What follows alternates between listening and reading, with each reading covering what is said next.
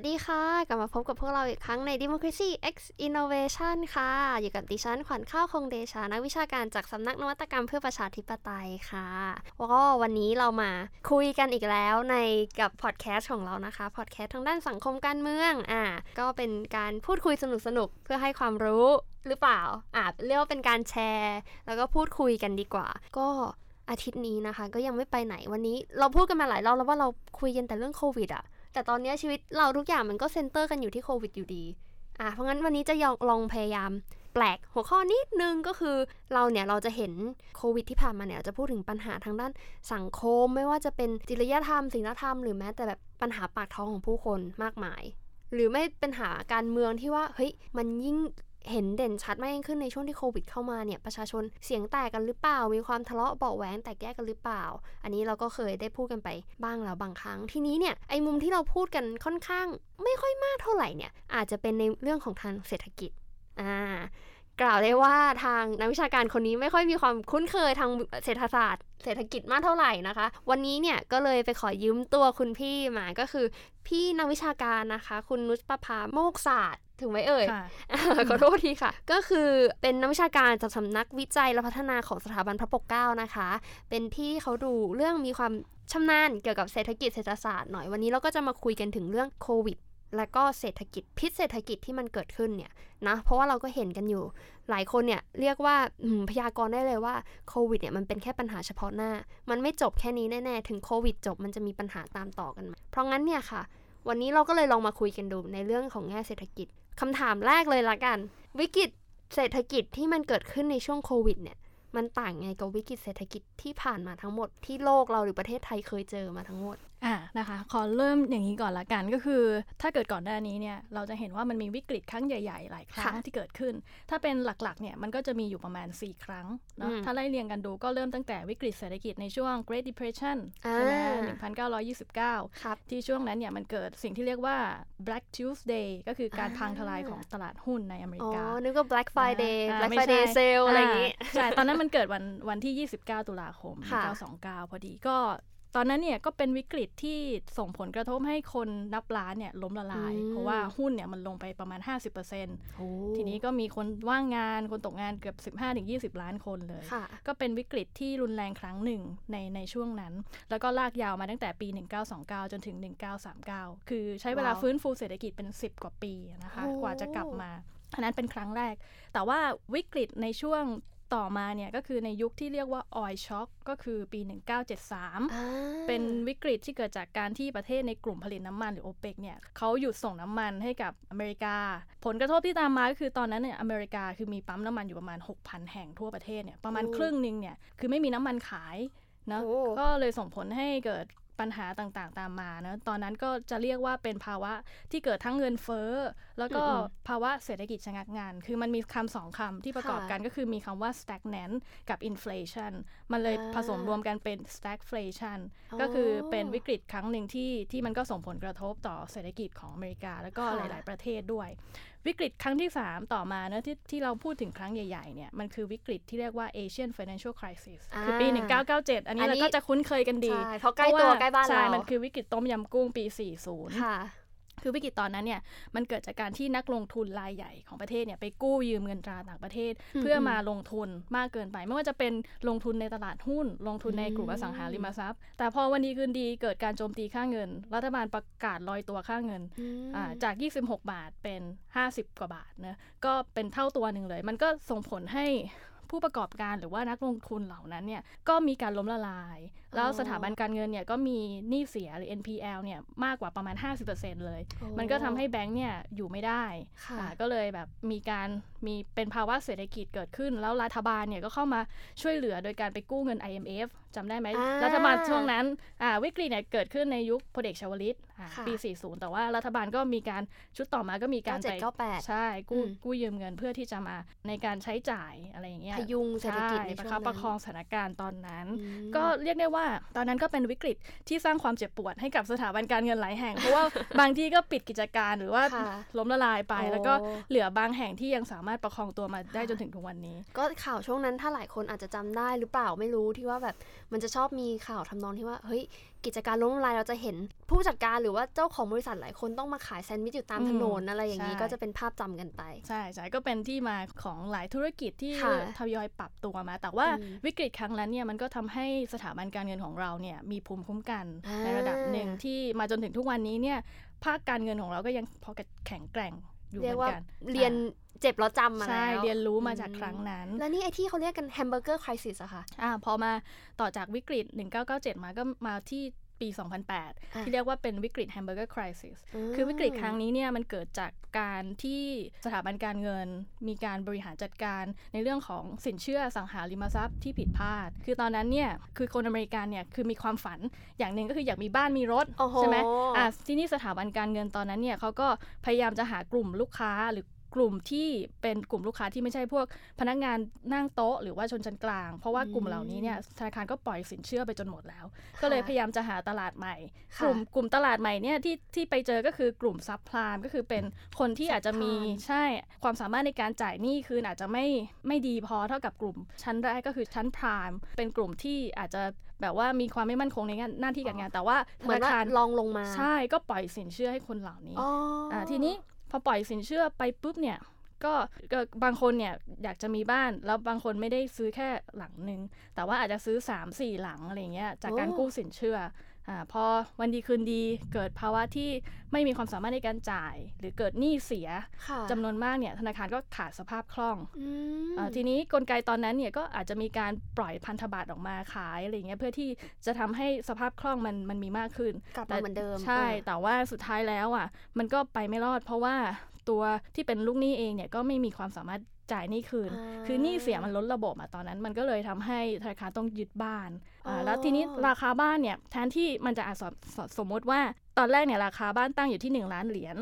ธนาคารก็ไปยึดมาแล้วก็พยายามจะขายให้ได้ที่ราคานี้ แต่ว่าสุดท้ายแล้วอะ มันไม่ได้คือคือแข่งกันก็ลดราคาลงมาเรื่อยๆ จาก 1 ล้านเหลือ 7 0 0 0 0 0 7 0 0 0 0เหลือ 5 0 0 0 0 0 มันก็เลยทำให้เกิดภาวะล้มธนาคารล้มละลาย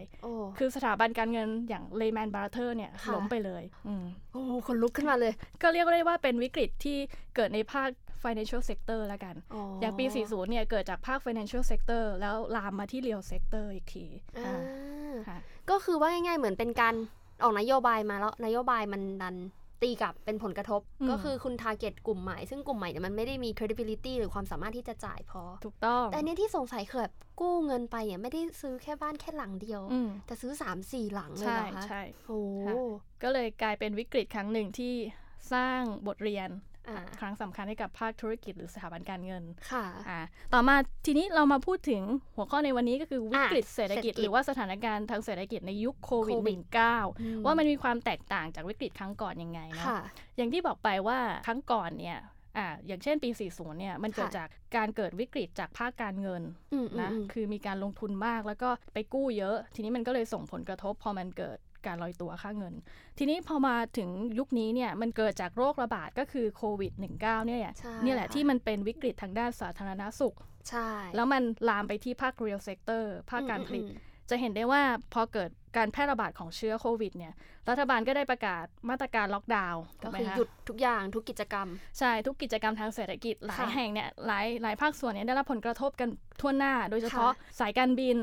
ธุรกิจการท่องเที่ยว ร้านอาหารโรงแรม พวกนี้อะไรที่เราไม่คิดว่าจะเห็นอย่างสายการบินเนี่ยเราคิดว่ามันค่อนข้างมั่นคงในระดับหนึ่งเนี่ยกับ ชะงักทันที ใช่ มันก็เลยส่งผลเนี่ยมันก็เลยเป็นที่มาของการว่าเออมันเกิดจากวิกฤตทางด้านสาธารณสุข แล้วมันมาลามมาที่ภาค real sector ก็คือภาค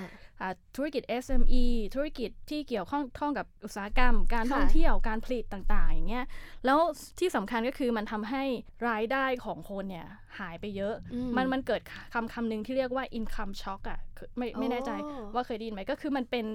ภาวะที่เกิดการหดตัวของรายได้อย่างรุนแรง หมายความว่าพอล็อกดาวน์ปุ๊บเนี่ยมันเกิดอะไรขึ้นคือคนจากเดิมที่เคยประกอบกิจกรรมทางเศรษฐกิจนะก็ไม่สามารถทำได้อย่างเดิมแล้ว เพราะว่ามันต้องหยุดอยู่กับที่อยู่อยู่บ้านอย่างเงี้ยไปไหนก็ต้อง social distance อ่าแล้วก็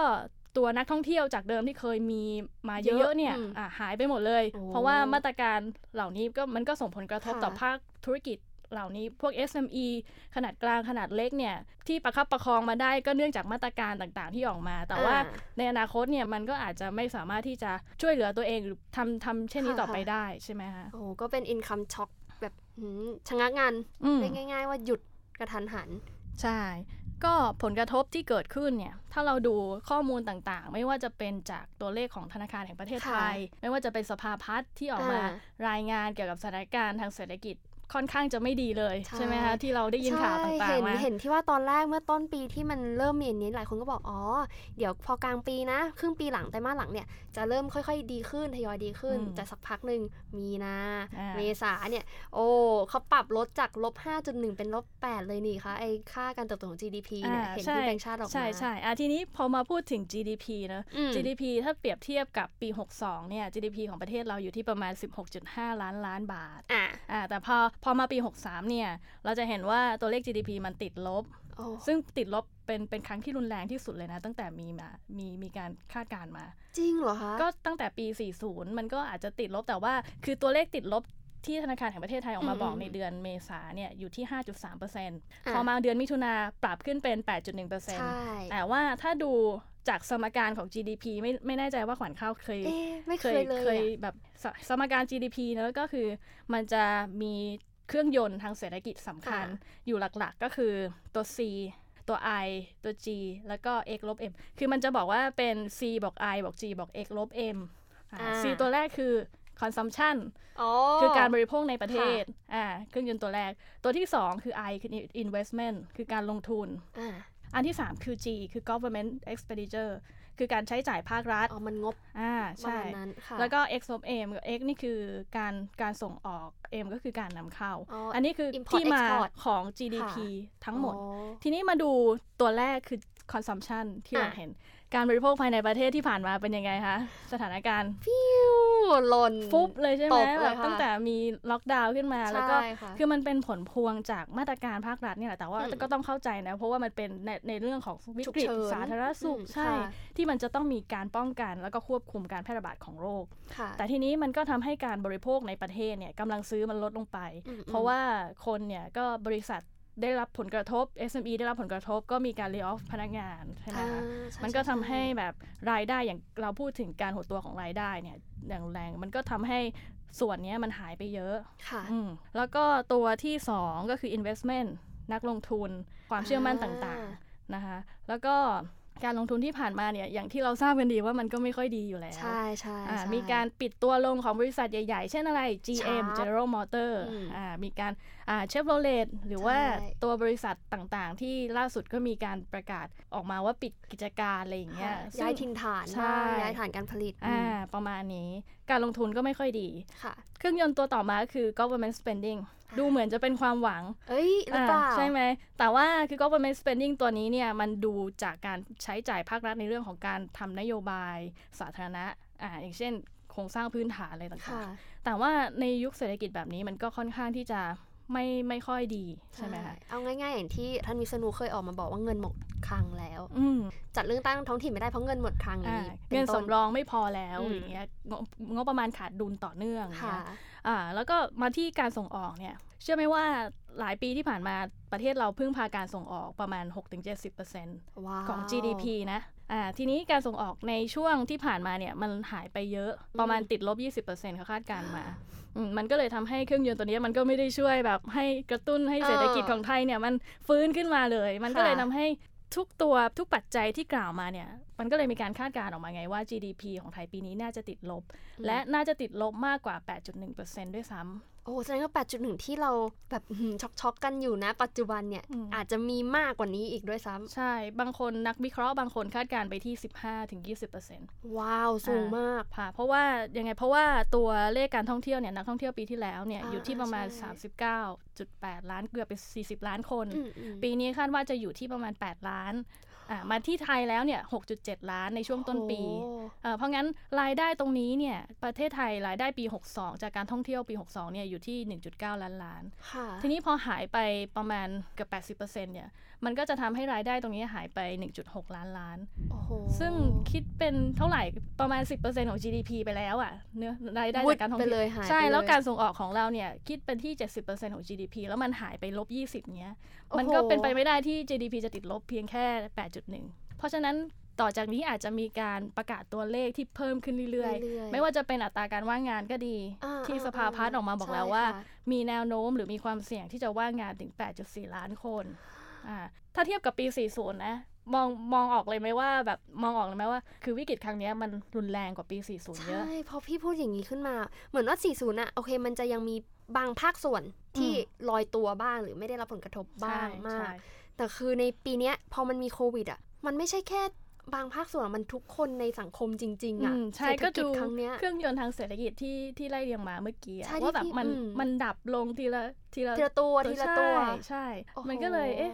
แล้วแล้วอย่างนี้จะทำยังไงดีนั่นน่ะสิ เราจะมีแนวทางบรรเทาหรือแนวทางที่จะพัฒนาหรือว่าพยายามพยุงประเทศไทยให้พ้นโควิดนี้ไปได้ไหมเผื่อว่าบางทีหลังโควิดแล้วเราจะเราจะมีแนวทางหรือนโยบายในการฟื้นขึ้นมาอีกรอบอะบอกได้เลยว่าครั้งนี้เนี่ยมันเป็นภาวะที่ไม่ปกตินะคะ ถ้าเทียบกับเมื่อวิกฤตการณ์ครั้งก่อนๆที่ก่อนหน้านี้รัฐบาลสามารถที่จะมีเครื่องมือมามากระตุ้นเศรษฐกิจได้ อย่างเช่น ตอนปี 40 เนี่ยคือภาคการส่งออกของเราอะไม่ไม่ได้รับผลกระทบค่ะ มันมันมันเป็นผลกระทบเฉพาะแค่ภาคการเงินอะไรเงี้ยใช่ใช่ก็มีการกู้เงินมา เพราะตอนนั้นเนี่ยเศรษฐกิจของต่างประเทศอย่างอเมริกาจีน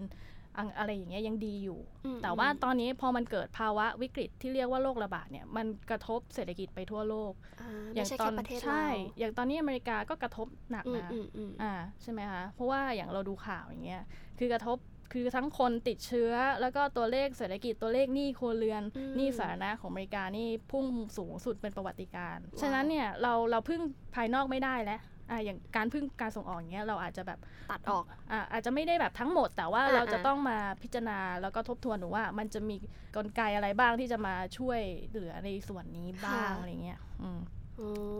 ก็ตายละ ค่ะก็อย่างอย่างที่บอกเนาะว่าโควิดมันเป็นภาวะวิกฤตที่ค่ะที่เกิดขึ้นแบบกระทันหัน ไม่ทันตั้งตัวด้ใช่วย ไม่เคยมีใครคิดคาดคิดมาถึงอืมอืมแล้วก็แล้วก็มีมีผลกระทบเป็นวงกว้างด้วย ก็มาตรการที่ออกมาเนี่ยคือต้องเรียกว่าเอาเป็นว่าตอนนี้ฝรั่งเขาบอกว่าเนี่ย we are in the same in the same storm and in the same boat อ่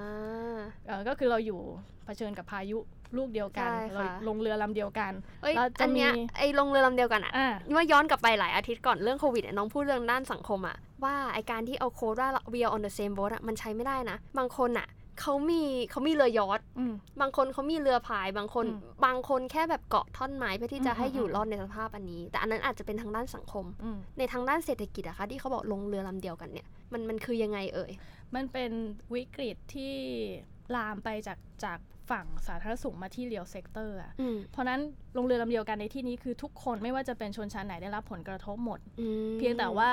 เขาว่าต้นทุนทางด้านเศรษฐกิจของแต่ละคนอาจจะไม่ไม่เหมือนกันค่ะเพราะฉะนั้นการการรองรับความเสี่ยงภาวะวิกฤตต่างๆ หรือว่าถ้าใครมีเงินทุนสำรองฉุกเฉินเยอะเนี่ยก็อาจจะเขาเรียกว่าอาจจะได้รับผลกระทบน้อยกว่าคนอื่นพร้อมมากกว่าอ่าที่จะๆใช่รับมือใช่แต่ว่าวิกฤตในครั้งนี้แน่นอนว่าโรคระบาดมันไม่เลือกชนชั้นอยู่แล้ว จะเป็นใครก็ตามเนี่ยก็สามารถจะเป็นติด VIP หรือเปล่าอ่าก็ใช่ติดนะคะ นี่แหละคือคือสิ่งที่มันเกิดขึ้นมันไม่ได้หมายถึงว่าวิกฤตเศรษฐกิจนะมันเป็นอ่าวิกฤตโรคระบาดด้วยที่ที่ที่กระเรียกทบว่าใช่มันกระทบเป็นอืมทั้งทุกภาคส่วนเลยอะทั้งอืมทั้งหมดเลย เพราะงั้นการรับมือเนี่ยก็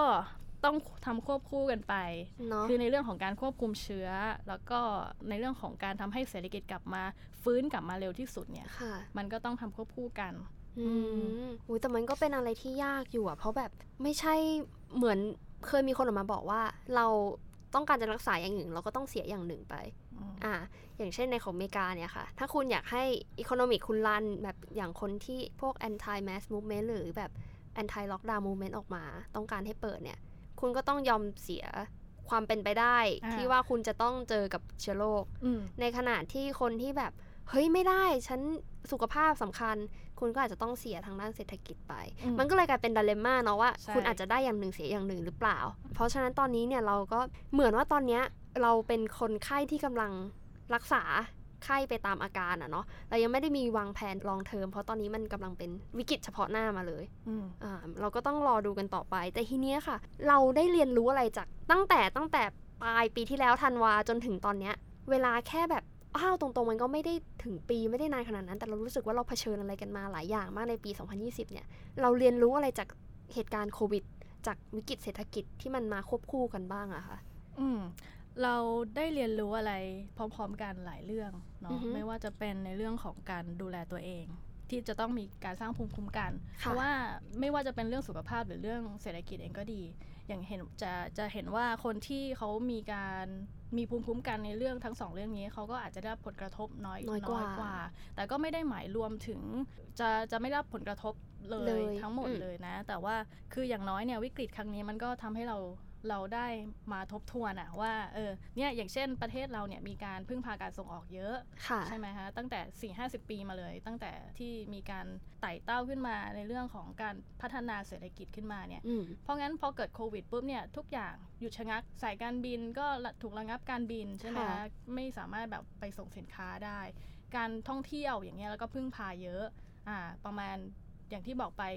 15%ของ GDP อะการท่องเที่ยว การส่งออกก็ประมาณ 70%ของ GDP เพราะงั้นมันเหลือแค่ภาคการเกษตรอีก 8%มันก็ไม่โอ้ไม่ไหวอะเออแล้วก็การที่ภาครัฐเองก็มีการออกมาตรการมาช่วยเหลืออย่างเงินเยียวยาใช่ไหมคะแล้วก็ค่ะมีการกู้เงิน มีพรกการกู้เงิน 1 ล้านล้านอ่าบาทมาช่วย แต่โดยเท่าที่เห็นเนี่ย โดยปกติเนี่ย จำนวนเงินก็ไม่สามารถที่จะมาฟื้นฟูเศรษฐกิจอืมทั้งระบบได้อยู่ดีเอ่อก็จะมีตัวที่คนที่มีบทบาทในการดูแลภูมิคุ้มกันระบบการเงินระบบเศรษฐกิจของประเทศ อีกหน่วยงานหนึ่งก็คือธนาคารแห่งประเทศไทยค่ะอ่าที่ตอนช่วง เดือน 2 เดือนที่ผ่านมาก็มีการออกมาบอกว่าธนาคารหรือว่าสถาบันการเงินเนี่ยห้ามมีการอ๋อจ่ายปันผลระหว่างใช่การใช่แล้วก็ห้ามมีการซื้อหุ้นคืน ค่ะอ่าตอนนี้ก็ตรงนี้ก็เป็นมาตรการที่จะออกมาสร้างภูมิคุ้มกันให้กับระบบการเงินและระบบเศรษฐกิจมเพื่อให้ธนาคารพาณิชย์ของไทยเนี่ยมีสภาพคล่อง แล้วก็มีกองทุนมีเงินสำรองที่เพียงพอในการรองรับสภาวะความไม่แน่นอนเพื่อทางให้เศรษฐกิเข้จมแข็งไว้ใช่ต้องมีมีเงินสำรองมากพออะค่ะที่จะแบบมา มาช่วยประคับประคองสถานการณ์อ่านะเพราะตอนนี้เนี่ยสิ่งที่น่าเป็นห่วงอีกเรื่องหนึ่งนอกจากตัวเลขของอัตราการว่างงานค่ะตัวเลขของในเรื่องการที่ NPL คือหนี้เสียเนี่ย ค่ะคือปกติหนี้ครัวเรือนของไทยปีปีที่แล้วเนี่ยมันก็สูงอยู่แล้ว แต่พอมาปีนี้พอ G- GDP มันติดลบเนี่ยมันทำให้หนี้ครัวเรือนต่อ GDP มันเพิ่มขึ้นไปอีกไสูงขึ้นมากกว่า ใช่สูงขึ้น เพราะงั้นสิ่งเหล่านี้คือปัญหาเหล่านี้มันมันทำให้สังคม หรือแม้กระทั่งตัวเราเองเนี่ยเรียนรู้ได้อืมจากการที่ว่าอ๋อถ้าถ้าเป็นแบบนี้เนี่ยในอนาคตพอภาวะเศรษฐกิจมันเข้าสู่เขาเรียกว่ายุคเศรษฐกิจฝืดเคืองอ่าหมายความว่าทำมาหากินลำบาก แล้วก็ค่ะแทนที่เงินเนี่ยมันควรจะคือราคาสินค้ามันควรจะสูงขึ้น แต่ไปไปมามามันก็มันก็สูงคือแม้ว่าเศรษฐกิจจะไม่ดีแต่ราคาสินค้ามันก็ยังคยังสูงอยู่ใช่ มันก็เลยทำให้ยิ่งคนที่เป็นคนระดับรากหญ้าที่ที่เขาอาจจะไม่ได้มีต้นทุนค่ะในในทางเศรษฐกิจที่มากพอหรือว่าไม่ได้มีเงินสำรองเผื่อฉุกเฉินอือฮึอ่ามันก็ทำให้เขาเนี่ยคือรับกับสภาพทางเศรษฐกิจเหล่านี้เนี่ยค่อนข้างอ๋อค่อนข้างจะยากค่ะอ่า มันก็ทำให้แน่นอนว่าการวางแผนรับมือในอนาคต มันจะต้องมีการมาคุยกันเรื่องของ อาจจะเรียกว่า social safety net ค่ะก็คืออ่าอ่าความเครือข่ายความปลอดภัยทางสังคมค่ะในเรื่องของการหยิบยื่นความช่วยเหลือหรือสร้างระบบคุมภูมิคุ้มกันในเรื่องอือฮึของสวัสดิการสังคมขึ้นมา อาจจะเป็น กลไกหนึ่งที่จะช่วยช่วยไม่ให้แบบประชาชนได้รับผลกระทบมากไปอืมอะไรเงี้ยอืมแล้วก็การที่